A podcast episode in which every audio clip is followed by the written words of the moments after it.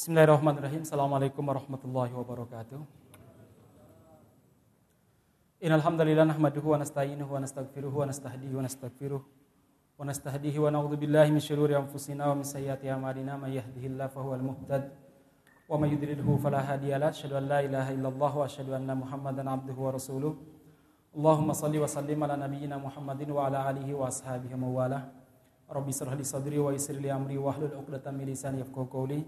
Allahumma fa'na bima 'allamtana wa 'allimna ma yanfa'una wa zidna ilman wa ba'd. Para ikhwan wal akhwat, Bapak-bapak, Ibu-ibu, teman-teman sekalian yang mudah-mudahan dirahmati Allah Subhanahu wa taala.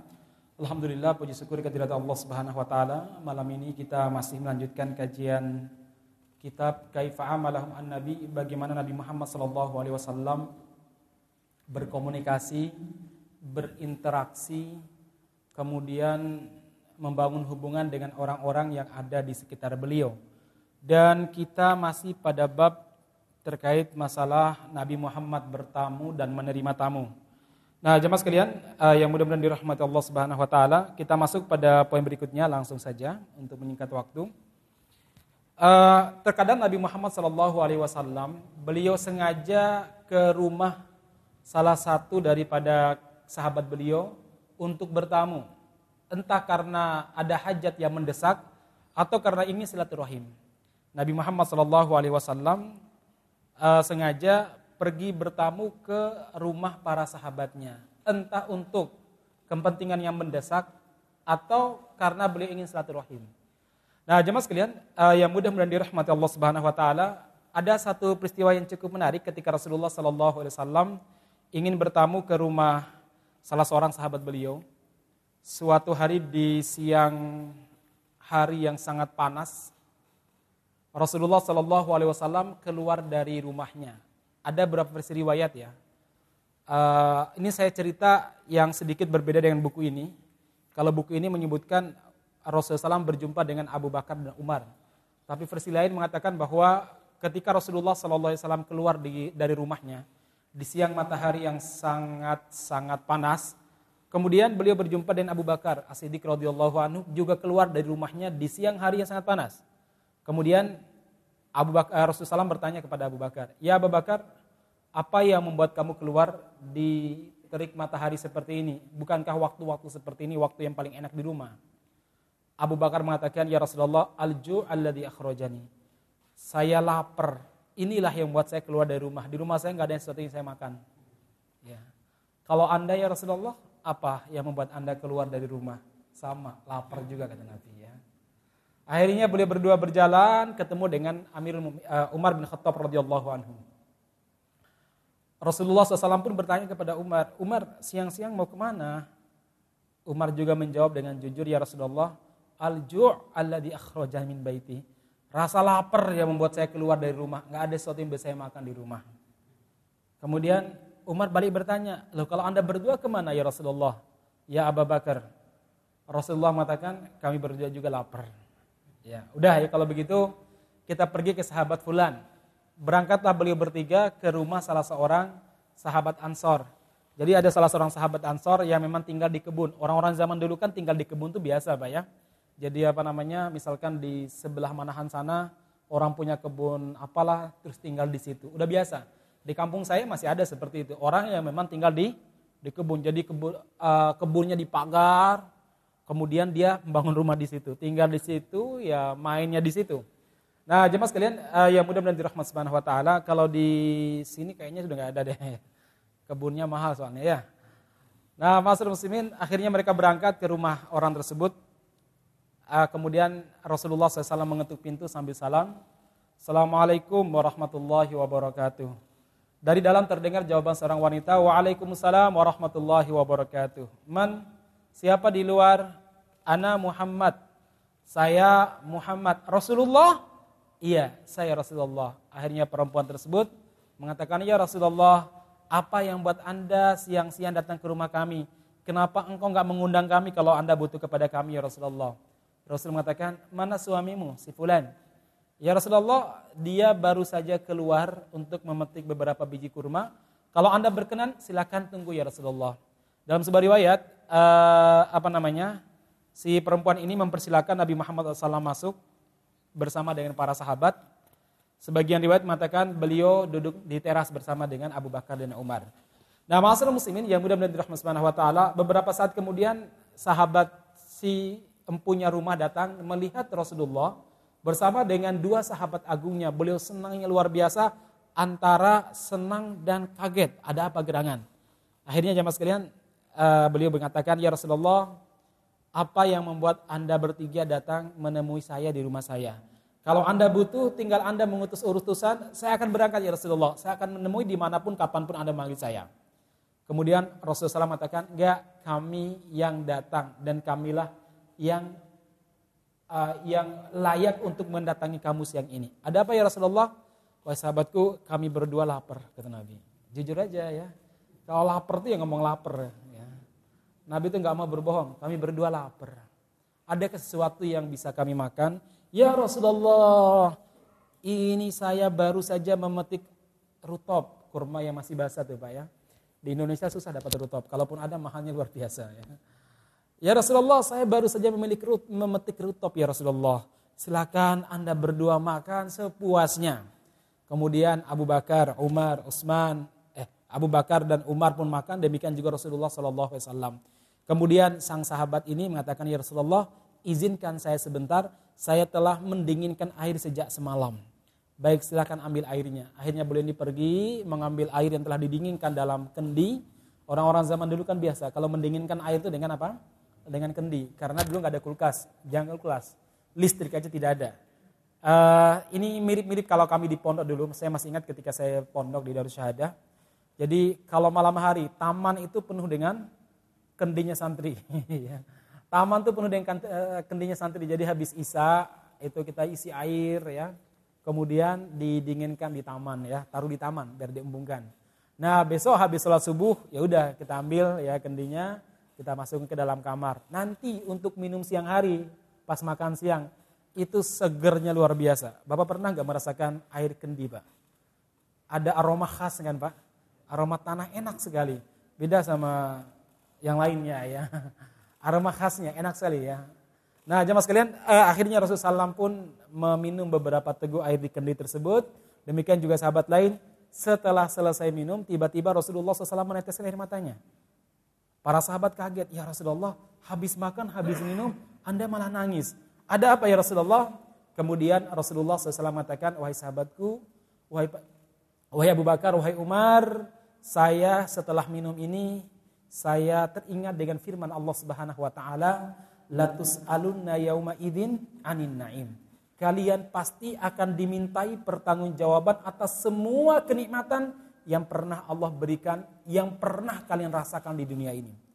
Ya Abu Bakar, ya Umar, sesungguhnya beberapa butir kurma yang telah kita makan dan beberapa teguk air dingin yang telah kita minum kelak di hari eh, kelak di hari kiamat nanti akan dimintai pertanggungjawaban. Kita akan diminta pertanggungjawaban. Beberapa butir kurma yang kita makan dan beberapa teguk air yang telah membasahi kerongkongan kita kelak di hari kiamat akan dimintai pertanggungjawaban oleh Allah Subhanahu wa taala dari mana kita dapatkan dan untuk apa kita manfaatkan. Masya Allah. Akhirnya kedua sahabat ini terdiam, nggak nanya apa-apa lagi. Masyarakat muslimin yang mudah-mudahan dirahmati Subhanahu wa taala, ini salah satu sepenggal kisah Nabi Muhammad sallallahu alaihi.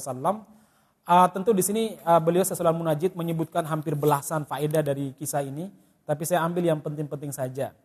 Uh, yang pertama jamaah sekalian boleh mengatakan Nabi Muhammad sallallahu alaihi wasallam, demikian juga para sahabat. Mereka ini adalah orang yang takollul minat dunia. Mereka ini berusaha untuk mengambil yang sedikit bagian daripada dunia ini. Kalau berbicara apakah mereka bisa memiliki harta yang banyak, kaya raya bisa banget. Apalagi Nabi Muhammad SAW, seorang raja, seorang nabi, kalau minta apa saja dikasih. Abu Bakar, beliau bukan orang yang bodoh, beliau bukan orang yang miskin, beliau ini adalah orang yang punya kemampuan yang luar biasa dalam masalah berda, berdagang. Umar, apalagi jamaah sekalian.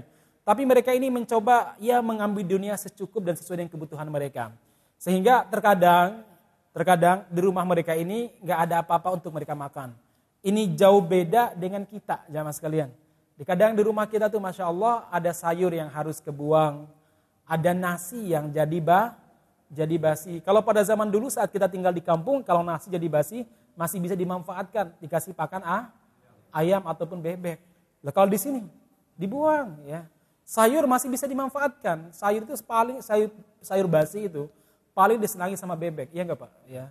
Dulu zaman saya kecil itu uh, tempurung kelapa itu ada nanti tempurung kelapa di rumah itu banyak sekali di depan halaman. Nanti untuk sayur, untuk apa yang basi-basi itu dimakan sama bebek, sama ayam. Kalau kita ini Masya Allah banyak yang apa akhirnya kebuang sia-sia. Kadang kita masukkan kulkas sepekan nggak dipegang-pegang. Kenapa? Hampir tiap malam beli sayur baru ataupun beli lauk baru, pagi juga beli lauk baru. Kadang ada sebagian keluarga kita itu yang lauk pagi itu harus beda dengan lauk siang lauk siang itu kudu beda sama lauk lauk malam. Ada kan seperti itu juga jamaah sekalian. Mungkin ada di antara kita juga ya. Sehingga kadang di apa namanya? di kulkas itu numpuk. Besok pagi itu si sampahnya adalah makanan yang terbuang. Masalah muslimin yang mudah-mudahan dirahmati subhanahu wa taala, kelak di hari kiamat itu akan dimintai pertanggungjawaban semuanya. Nah, ini menunjukkan bagaimana zuhudnya Rasulullah dan para sahabat. Orang tidak akan bisa menaklukkan dunia kalau dia tidak memiliki sifat zuhud. Maka salah seorang ulama namanya Sesafar Hawali ketika ditanya apa bekal umat Islam untuk bisa memimpin peradaban. Jawaban beliau bekal yang terbaik yang harus dimiliki oleh umat Islam untuk memimpin dunia itu bukan sekedar kemampuan menguasai teknologi. Itu penting. Tapi ada yang lebih penting daripada itu. Apa itu? Satu, zuhud. Yang kedua, jihad. Zuhud adalah kemampuan untuk mengendalikan emosi, mengendalikan ketamakan diri. Zuhud adalah kemampuan untuk menaklukkan dunia, sementara jihad adalah kemampuan untuk mengendalikan orang-orang yang mencoba musuh Islam. Baru kita bisa memimpin dunia dan itulah yang dimiliki oleh Rasulullah dan para sahabat. Mereka zuhud, mereka juga berji, berjihad. Jihadnya mereka bukan sebagai sebuah bentuk ketamakan untuk mendapatkan harta yang banyak, Sebagaimana zuhudnya mereka bukan berarti karena mereka malas kerja. Tapi mereka tuh kerjanya luar biasa, infaknya luar biasa, sedekahnya luar biasa. Tapi sekali lagi mereka takolul minat dunia, berusaha mengambil dunia hanya secukupnya saja.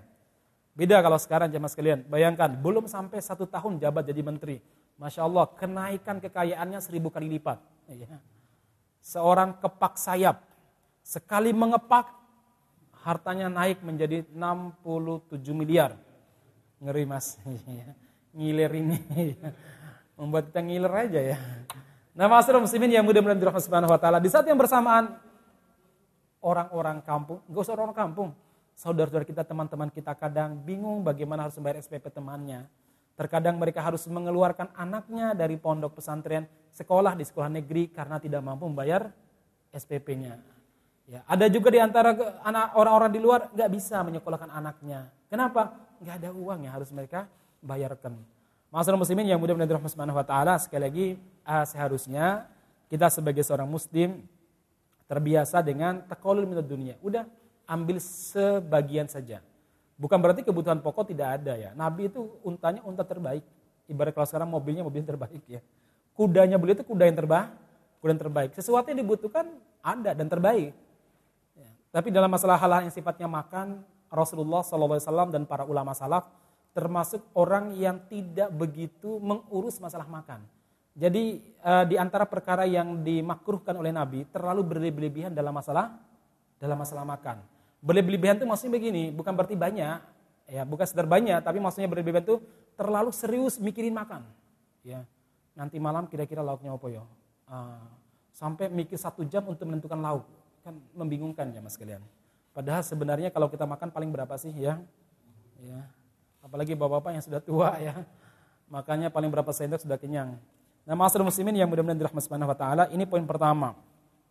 Poin yang kedua, masalah muslimin uh, di sini Rasulullah Shallallahu alaihi wasallam mencontohkan kepada kita untuk berterus terang walaupun kondisi yang mungkin bagi orang itu aib pemimpin ngomong kalau dia lapar nggak punya apa-apa di rumah itu bagi orang sekarang itu ah, aib. Tapi bagi Nabi Muhammad SAW itu sebuah kejujuran dan sebagai sebuah contoh kepada para sahabat, contoh bagi rakyatnya, contoh bagi umatnya bahwa kepemimpinan beliau bukan untuk mencari dunia, mencari dunia. Anda bayangkan menguasai dunia, tapi kadang di rumahnya nggak punya apa-apa untuk dimakan. Ini Rasulullah Shallallahu Alaihi Wasallam. Nah, jemaah sekalian, ah, yang mudah-mudahan dirahmati Allah Subhanahu Wa Taala, tarbiyahnya Nabi kepada para sahabatnya ini, didikan beliau, betul-betul mempengaruhi para sahabatnya di kemudian hari. Akhirnya apa? Para sahabat termasuk orang-orang yang gak begitu peduli dengan urusan dunia. Mereka mengambil sebagian yang mereka yang mereka butuhkan. Setidaknya selebihnya mereka berikan kepada umat. Mereka berikan kepada perjuangan. Ini siapa namanya? Para sahabat dan demikian juga para salaf. Jadi memang seorang guru itu harus betul-betul memberikan contoh. Dan ini Nabi Muhammad SAW betul-betul memberikan contoh. Masal muslimin uh, yang mudah-mudahan dirahmat subhanahu wa ta'ala, beliau jujur ketika ditanya, Ya Rasulullah, apa kenapa anda keluar siang-siang begini? Saya lapar kata Nabi. Ngomong aja lapar ya. Saya lapar. Daripada enggak sih, enggak sih, dan nahan laparnya luar biasa. Ya mahal diajak, gimana ya Rasul? kalau, kalau, kalau Rasul mungkin tidak berkata jujur, ya Rasul, apa di rumah anda ada sesuatu bisa kak saya ikut makan juga? Kan bingung bagaimana menjawabnya. Saat ditanya oleh tuan rumah, ya Rasulullah, ya Abu Bakar, ya Umar, kenapa anda berdua ke sini? Tidakkah anda berdua mengirim utusan kemudian saya akan datang menemui anda? Apa jawaban Nabi saudaraku? Kami lapar. Ada sesuatu yang bisa kami makan? Itu bukan mengemis, bukan termasuk hal yang dilarang, meminta-minta yang diharamkan, bukan. Yang meminta-minta diharamkan itu adalah meminta-minta untuk memperbanyak harta, bukan meminta-minta karena bu, karena butuh. Meminta-minta karena butuh itu wajar. Pinjam meminjam itu wajar. Pinjam meminjam. Kok Ustadz pinjam duit sih? Dan Nabi aja minjem. Ya. Nabi aja apa mi? Minjem. Jadi pinjam meminjam, hutang berhutang, hutang menghutang itu sesuatu yang wajar bagi seorang manusia yang masih hidup. Makanya uh, jamaah sekalian, Nabi Muhammad SAW diutus sebagai seorang nabi dari kalangan manusia. Karena problem yang kita hadapi itu pernah dialami oleh Nabi. Nabi minjem, minjem beliau, minjam uang. Kadang beliau itu minjam gandum, maksudnya apa? Hutang gandum, hutang gandum. Kadang beliau hutang apa dulu kepada tetangganya yang Yahudi, tetangganya yang Muslim. Rasul kadang hutang, jamaah sekalian. Nah itu artinya apa? Kalau kita dalam kehidupan kita sok-sok hutang itu wajar. Dan kalau antum dihutangi oleh para ustadz itu juga wajar. Yang nggak wajar itu kalau seandainya udah jatuh tempo nggak bayar-bayar. Ya. Itu yang nggak itu yang nggak wajar. Ya, yang berhutang membayar dengan cara yang baik, yang punya piutang menagih dengan cara yang bah, yang baik, dengan cara yang baik. Dan Rasulullah Shallallahu Alaihi Wasallam selalu jujur. Ketika beliau tidak bisa membayar hutang, beliau sampaikan, saya belum bisa, kalau kamu mau beri tempo kepadaku, berikanlah tempo 2-3 bulan atau 2-3 hari, saya akan membayarnya. Tapi terkadang kan orang yang nagih hutang itu belum jatuh tempo pun sudah ada, sudah datang ya. Pernah suatu waktu Rasulullah SAW ditagih hutang oleh seorang Yahudi, namanya Abdullah ibnu Sya'nah. Abdullah ibnu Sya'nah ini pernah menghutangkan gandum kepada Nabi. Jadi Nabi itu kadang hutang gandum, hutang kebutuhan pokok kan, bukan sesuatu yang sifatnya apa namanya uh, lifestyle kan, tapi sifatnya kebutuhan pokok. Boleh hutang sama orang Yahudi. Kemudian jemaah sekalian, uh, apa namanya? Orang Yahudi ini datang nagih Nabi di masjid saat Rasulullah Shallallahu Alaihi Wasallam bersama dengan para sahabatnya dengan suara yang keras, dengan kata-kata yang pedas. Memang ingin menguji Nabi atau ingin membuat Nabi malu. Ya Muhammad, ya Abul Qasim, bayar hutangmu. Padahal jatuh temponya masih nanti sore atau besok pagi ya. Tapi dia mempercepat tagihannya. Ya Muhammad, ya Abul Qasim, bayar hutangmu. Antam anta ibnu Abdul Muthalib. Kamu keturunannya ibnu Abdul Muthalib. Kakeknya dihujat coba. Mutilun dikenal sebagai orang yang suka nunda-nunda bayar hutang. Nabi Muhammad diam. Yang gak diam Umar. Dipegang-pegang gagang pedangnya itu. Yang gagang pedang dipegang-pegang sama Umar ya. ya. Dia masih suara keras. Akhirnya Umar berteriak dengan suara keras juga ya. ya Celaka kamu wahai musuh Allah. Kalau bukan karena di hadapan Nabi. Dan kalau bukan karena ini masjid. Kepalamu sudah pisah dengan badanmu kata Umar. Langsung dikatakan sama Umar ya. Kepalamu sudah pisah dari badanmu berani-beraninya kamu berkata kasar kepada Rasulullah di hadapan saya, di hadapan kami. Akhirnya Rasul mengatakan, "Ya Umar, bukan kata-kata itu yang kami butuhkan sekarang." Umar, yang kami butuhkan adalah sampaikan kepada yang nagih hutang suruh nagih dengan kata-kata yang bijak, yang lembut, yang baik dan sampaikan kepada yang berhutang, maksudnya Nabi Muhammad, suruh dia bayar hutang dengan baik-baik.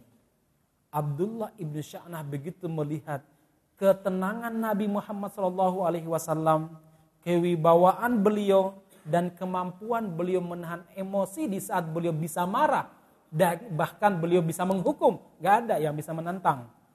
Itu yang buat Abdullah ibnu Sya'nah langsung syahadat di hadapan Rasulullah Shallallahu Alaihi Wasallam. Masya Allah, syahadat. Umar kaget, Loh, kok kamu malah syahadat? Saya sudah membuktikan bahwa ini memang Nabi. Maksudmu kata Umar, saya sudah mengkaji Rasulullah SAW dalam kitab Injil, Taurat, dan saya temukan semua karakter kenabian yang disebutkan dalam Taurat dan Injil ada pada Rasulullah SAW. Satu yang belum saya temukan, apa itu? Ketenangan dan kebijaksanaan di saat dia harus marah. Ini saya temukan sekarang katanya. Masya Allah. Ciri Nabi itu begitu. Mereka mampu bijaksana, tenang, dan mengendalikan emosi di saat mereka itu seharusnya dituntut untuk marah. Seharusnya mereka punya kesempatan untuk untuk berkata kasar, tapi masih bisa tenang. Dan itu bukan sandiwara, itu bukan pencitraan bahwa wartawan masuk gorong-gorong, tidak. Itu bukan pencitraan. Tiba-tiba di jalan Tamrin ada pengamen gini. Ketika Bu Risma datang jalan-jalan, itu bukan itu ya mas kalian. Tapi ini benar-benar nyata. Rasulullah Shallallahu Alaihi Wasallam jauh dari pencitraan dan Allah sangat benci orang-orang yang mencitra baikkan sesuatu tidak mengerja, yang tidak mereka kerjakan. Ya, kaburo maktan indallahi antakunu ma la alun. Allah benci banget kaburo itu benci banget kalau kalian mengatakan sesuatu yang tidak kalian kerjakan Ya tadilah namanya pencitraan. Tapi kalau ada bertanya, Seth, boleh nggak kita terang-terangan melaksanakan kebaikan hari ini? Sangat boleh sekali. Jadi justru hari ini sebenarnya nih kata uh, sebagian ulama ya, justru hari ini terkadang kita itu butuh menampakkan amal soleh kita. Butuh apa namanya, menampilkan amal soleh kadang di, di, di, di apa namanya di media. Kadang sangat dibutuhkan sekarang. Kenapa? Untuk zaman sekarang, sepertinya loh ya, sepertinya, ini pendapat saya pribadi, menjahriahkan, menjaharkan, menampakkan amal soleh, terkadang lebih dibutuhkan daripada mensiriahkannya. Untuk sekarang. Kenapa demikian? Karena hari ini orang-orang jahat menampakkan perbuatan jahatnya. Maka untuk mengimbanginya, kita harus menampakkan apa? Perbuatan baik.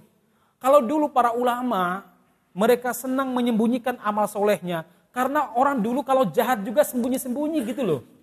Orang dulu kalau berzina itu malu, sembunyi-sembunyi. Kalau mencuri itu takut banget ketahuan. Loh kalau sekarang, nyuri minta dibebaskan dari tahanan coba. 17,5 triliunan itu ya. Udah nggak tahan, bebaskan saya. Zina cerita gonta-ganti laki-laki itu. Siapa tuh? Nikita itu siapa ya. Nah cuma sekalian, kan ngeri. Ya, maka apa? Sekarang kadang kebaikan itu perlu ditampakkan. Terkadang. Walaupun menjaga hal-hal yang sifatnya seriah juga penting.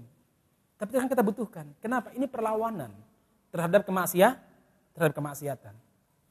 Kalau orang-orang untuk mengiklankan obat, mengiklankan hal-hal yang sifatnya mungkin apa namanya, mengiklankan sesuatu yang tidak beradab, ya kadang iklannya adalah perempuan-perempuan yang tidak berpakaian telanjang misalkan di baleho-baleho. Sekarang kita juga butuh kok mengiklankan kebaikan-kebaikan di baleho-baleho juga tuh. Penting untuk mengimbangi keburukan yang ditampakkan secara terang-terangan. Kenapa? Karena sesuatu yang dilihat dan sesuatu yang didengar itu menginspirasi. Kata Imam Ibnu Qayyim al-Jauziyah dalam buku beliau Al-Fawaid, beliau mengatakan begini, kejahatan dan keburuk, kejahatan, keburukan, kebaikan dan kesolehan itu semuanya lahir dari apa? yang dilihat dan di, didengar. Sekali lihat, awalnya tidak punya pikiran buruk, tapi kemudian apa? Ada namanya khawatir, lintasan pikiran. Awalnya saat dia lem motor mungkin lihat gambar-gambar yang penuh dengan syahwat misalkan, nggak begitu. Tapi begitu dia itu jauh dari keluarga atau apa, itu muncul bagian tersebut. Namanya lintasan pikiran. Nah khawatir, lintasan pikiran ini kalau diteruskan dia berubah menjadi namanya al-irodah, keinginan. Awalnya nggak ingin, cuma terlintas, terlintas, terlintas, terlintas, terlintas, akhirnya keinginan. Dan keinginan itu biasanya menjadi sebuah azam, pokoknya kudu, kudu ya. Nah makanya apa? Memperbanyak kebaikan, menampakkan hal-hal yang baik, itu justru membuat lintasan pikiran itu baik. Orang kan tergantung lintasan pikiran. Dan lintasan pikiran orang tuh sangat tergantung pada apa? Sesuatu yang dia dengar dan sesuatu yang dia li, sesuatu yang dia lihat. Masalah muslimin yang mudah-mudahan dirahmati Allah Subhanahu wa taala, ini sesuatu yang perlu kita pahami bersama. Baik. Uh, itu di antara pelajaran yang bisa kita ambil ya dalam kehidupan Rasulullah Shallallahu alaihi wasallam. Uh, jemaah sekalian yang mudah-mudahan dirahmati Allah Subhanahu wa taala, di sini juga disebutkan fihi istihbabu ikramid doi bihadal qawli wa shibhu wa idharus sururi bikudumihi wa ja'alahu ahlan lidhalik kullu hadha wa shibhuhu ikramun lidhaifi. Beliau mengatakan bahwa uh, perbuatan sahabat, siapa namanya sahabat Ansor ini, yang begitu senang melihat Rasulullah, senang melihat Abu Bakar dan Umar, itu artinya kita disunnahkan untuk menampakkan kegembiraan saat didatangi oleh tamu. Baik tamu yang diundang atau tamu tak diundang. Maksudnya tamu yang memberitahu dia datang atau tamu yang tidak memberitahu. Jangan kemudian kalau ada tamu yang memberitahu kita senang, sementara tamu yang tiba-tiba datang kemudian wajah kita cemberut. Ya, ingin segera mengusir dia. Tidak. Sahabat ini datang, ya sahabat ini begitu datang ke rumahnya melihat Rasulullah dan juga Abu Bakar dan Umar, dia begitu senang menampakkan kegembiraannya. Kemudian menawarkan yang terbaik memberikan yang terbaik. Beliau mengatakan ini bagian daripada ikramud dhaif, yaitu menghormati ta, menghormati tamu. Yaitu apa? Berwajah, menampakkan kesenangan. Walaupun mungkin lagi sibuk, lagi banyak kerjaan, awal-awal tampakkanlah kebaikan kepada tamu Anda. Biar dia senang. Biar dia apa? Biar dia senang. Anda kan begitu, begitu juga kan? Pulang ke rumah, walaupun mungkin masalahnya banyak di kantor, banyak di tempat kerja, udahlah barang semenit atau satu atau 30 detik tampakkanlah senyum dan bahagia sama istri Anda. Jangan bawa masalah sekaligus bawa muka masumnya. Ya, ya. Itu akan membuat suasana akan berubah nanti. Nah jemaah sekalian beginilah Rasulullah SAW dan para sahabatnya ketika mereka bertamu atau ketika mereka itu menjadi tuan rumah. Uh, jemaah sekalian yang mudah-mudahan dirahmati Allah Subhanahu Wa Taala. Uh, ini juga apa namanya dalil bahwa uh, tuan rumah yaitu istri ataupun perempuan boleh berkomunikasi berbicara dengan tamu yang bukan mahramnya selama aman dari dari fitnah. Contohnya Rasul bersama para sahabat, maka si istri ini dia kok komunikasi ngobrol bersama dengan Rasulullah Shallallahu Alaihi Wasallam itu tidak mengapa tidak tidak menjadi masalah. Uh, kemudian selanjutnya jamaah sekalian, nah ini yang penting ya. Rasulullah Shallallahu Alaihi Wasallam selalu mengkaitkan berbagai peristiwa dunia yang beliau alami dengan peristiwa-peristiwa akhir akhirat. Ini penting dalam kehidupan kita. Selalu mengkaitkan kehidupan-kehidupan dunia kita, peristiwa-peristiwa yang kita alami di dunia ini dengan akhirat. Ya tadilah, makan yang enak, minum air dingin, sejuk, seger. Kayak kita mungkin siang panas, minum es buah misalkan atau es kelapa muda, wah segernya luar biasa. Ingat dengan hari kiamat. Ingat dengan firman Allah Subhanahu wa taala, latus alun yauma idin anin naim. Dan akhirnya cara Nabi ini diikuti oleh para sahabat sahabat-sahabat Rasulullah Shallallahu Alaihi Wasallam setiap kali melihat peristiwa-peristiwa yang luar biasa atau peristiwa yang mengagumkan atau menyedihkan di dunia ini selalu dikaitkan dengan kehidupan akhirat. Selalu dikaitkan dengan kehidupan dengan kehidupan akhirat. Sudah banyak contoh jemaah sekalian. Anda pernah mendengar kisahnya Umar bin Khattab radhiyallahu anhu di mana beliau punya kebiasaan di malam hari beliau ini apa namanya? jalan-jalan untuk uh, melihat kehidupan rakyatnya secara nyata, secara langsung. Kemudian beliau di sepertiga malam ketika beliau berjalan bersama dengan pembantunya Aslam melihat langsung bagaimana kehidupan para sahabat. Kemudian jamaah sekalian beliau mendengar firman, uh, beliau mendengar ada orang yang sedang sholat malam membaca surat apa itu?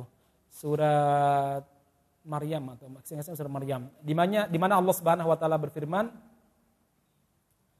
uh, gimana sih? Kana ala rabbika hatman maqdiya. Intinya begini. Uh, nanti saya baca dulu. Ayatnya Maryam ayat yang ke 71. Wa in minkum illa wariduha kana ala rabbika hatman maqdiya. Ini orang lagi baca nih ya. Karena rakyatnya hafal sampai Maryam. Kalau kita mungkin hafalnya cuma Al-Ikhlas, Al-Falaq. Kan begitu dengar orang yang kiam mulai ya. Ini yang kiam mulainya sampai Maryam nih ya. Wa in minkum illa wariduha kana ala rabbika hatman maqdiya. Setiap dari kalian, wahai manusia, pasti akan digiring menuju neraka.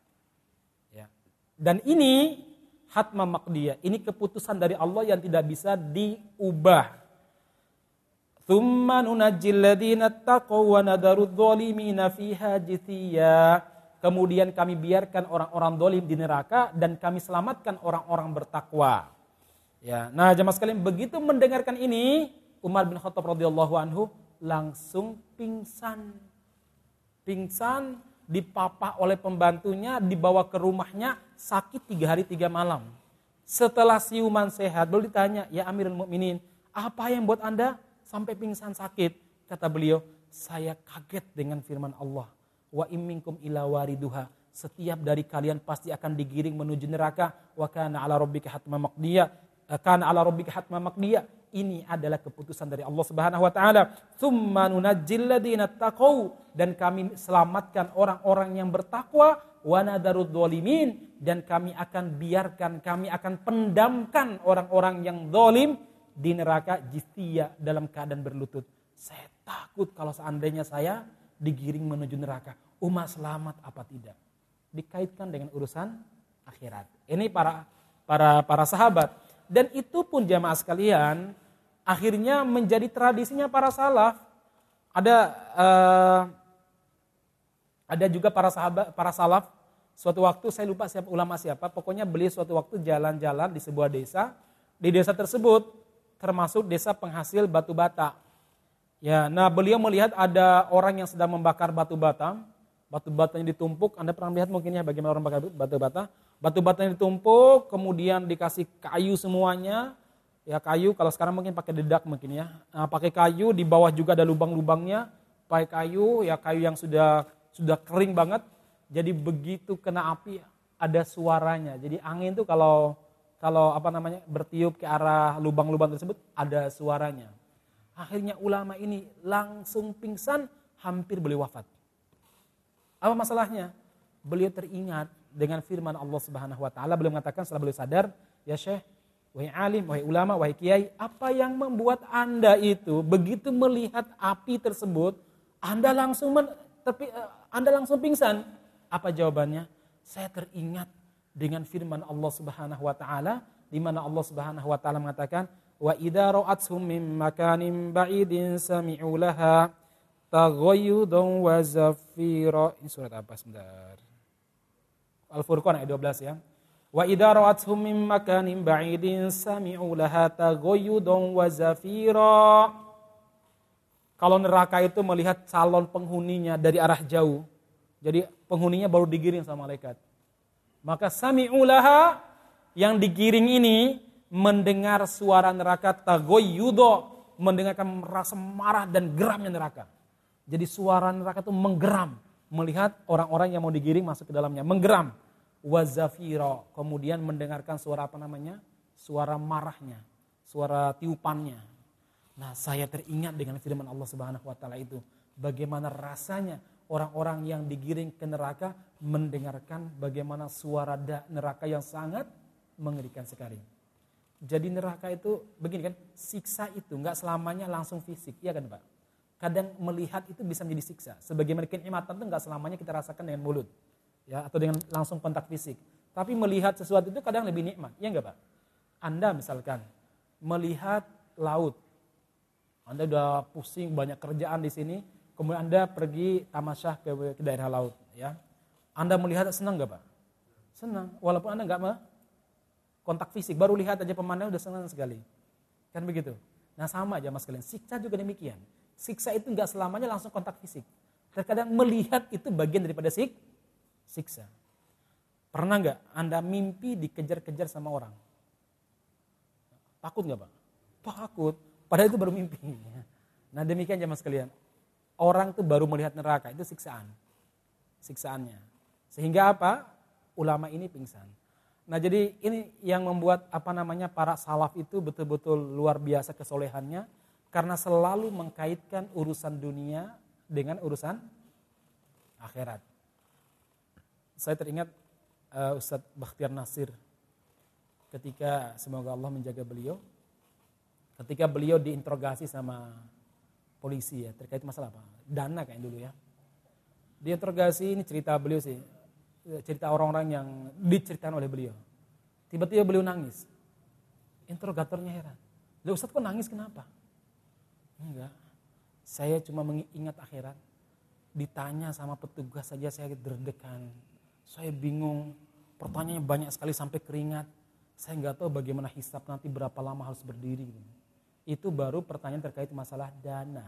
Dari mana, kenapa, bagaimana cara pengumpulan siapa bersamamu, rekeningnya apa. Lama sekali itu ya. Itu baru satu kasus loh mas. Apa namanya? Dana. Lalu kalau kita ditanya, HP-mu dari mana? Itu belinya sama siapa? Di mana kamu guna untuk apa? Ya, itu Mercedes yang kamu hibahkan berikan kepada para pejabat eselon satu itu uangnya dari mana? Lo rakyat lagi lapar ya. Mungkin akan tanya pak ya. Satu persatu akan ditanya, loh kok si Fulan kamu angkat dia sebagai komisaris PT Telkomsel, kenapa? Lo si Fulan itu loh yang kacau itu, itu kenapa kamu angkat sebagai komisaris ya apa e, eh, KAI misalkan ya. si Fulan Nah, jemaah sekalian, jadi pertanyaan satu saja, Anda punya kasus satu saja. Saya itu pernah kok di berapa kali diinterogasi ya. Dulu kasus demo kayak dulu. Dipanggil di sini ya. Ya Allah, dari zuh habis Jumatan sampai menjelang maghrib. Sampai menjelang maghrib. Tanya, Ustaz, maksudnya gimana Ustaz? Eh gini-gini. Oh, iya. tanya ulang lagi. Soalnya kalau kita beda jawabannya berarti ada masalah. Iya, ya diketik lagi. Nah, habis diketik, ini udah bener Pak ya pertanyaan sudah jawabannya? Iya benar. Tantangan, tantangannya. Masuk lagi pertanyaan lagi. Itu itu baru satu toh, masalah demo yang salah. Iya. Bagaimana dengan ibadah yang salah, bagaimana dengan uh, kenikmatan yang kita salah menggunakannya. Nah, masalah muslimin yang mudah-mudahan dirahmati Subhanahu wa taala, kalau di dunia kita bisa mencari alibi, ya kita bisa mencari alasan. Kalau di akhirat nggak bisa. Yang menghisap kita langsung Allah Subhanahu wa taala. Kalau orang kafir nggak dihisap, langsung digiring ke neraka. Yang dihisapkan cuma orang beri, cuma orang beriman yang dihisap oleh Allah Subhanahu wa taala. Dihisap Kata Allah Subhanahu wa taala, kita akan berjumpa dengan Allah Subhanahu wa taala. Di depan kita adalah Allah, di samping kanan kita adalah surga kita lihat, di samping kiri kita adalah neraka kita lihat. Laisa bainahu bainallahi turjaman. Antara kita dengan Allah tidak ada penerjemah.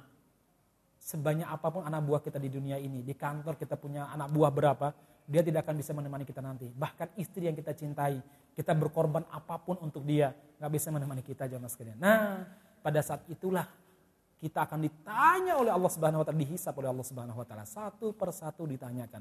Mulai dari masalah yang paling kecil tadi ya, sampai masalah beberapa teguh air akan dihisap. Padahal kita sudah sudah beberapa ton beras kita makan. Ya. Sudah berapa ton daging masuk ke perut kita. Dan sudah berapa ember air yang telah kita minum jamaah sekalian. Baik jamaah sekalian, uh, itu ya poin inti daripada uh, ada bertamu di sini. Rasulullah menjadikan tempat bertamu sebagai tempat mengajar. Jadi Nabi itu nggak pernah ada apa namanya kurikulum kampusnya di mana, semester berapa ya, lulusnya bagaimana, wisudanya seperti apa. Beliau nggak ada. Bukan berarti itu haram. Saya nggak mengatakan begitu. Begitu. Maksud saya itu saja tanpa kampus Nabi berhasil menjadikan para sahabatnya manusia-manusia yang luar biasa. Ya. Karena di mana beliau berada, di situ beliau mengajar. Kapan beliau berada, di situ beliau memberikan manfaat. apa yang sedang terjadi, di situ beliau beri nasihat kepada para sahabatnya. Justru itu lebih masuk daripada pengajian sekali sepekan, ya dari maghrib sampai isya, habis itu nggak ngaji sama sekali. Nah, hal yang rutin itu lebih baik daripada hal yang lama tapi nggak rutin. Sekian demikian jemaah sekalian, mohon maaf dan keberkenan. Uh, demikian kita akhiri dengan doa kafaratul majelis. Subhanakallahumma rabbana bihamdika asyhadu an la ilaha illa anta astaghfiruka wa atubu ilaik walhamdulillahi rabbil alamin. Assalamualaikum warahmatullahi wabarakatuh.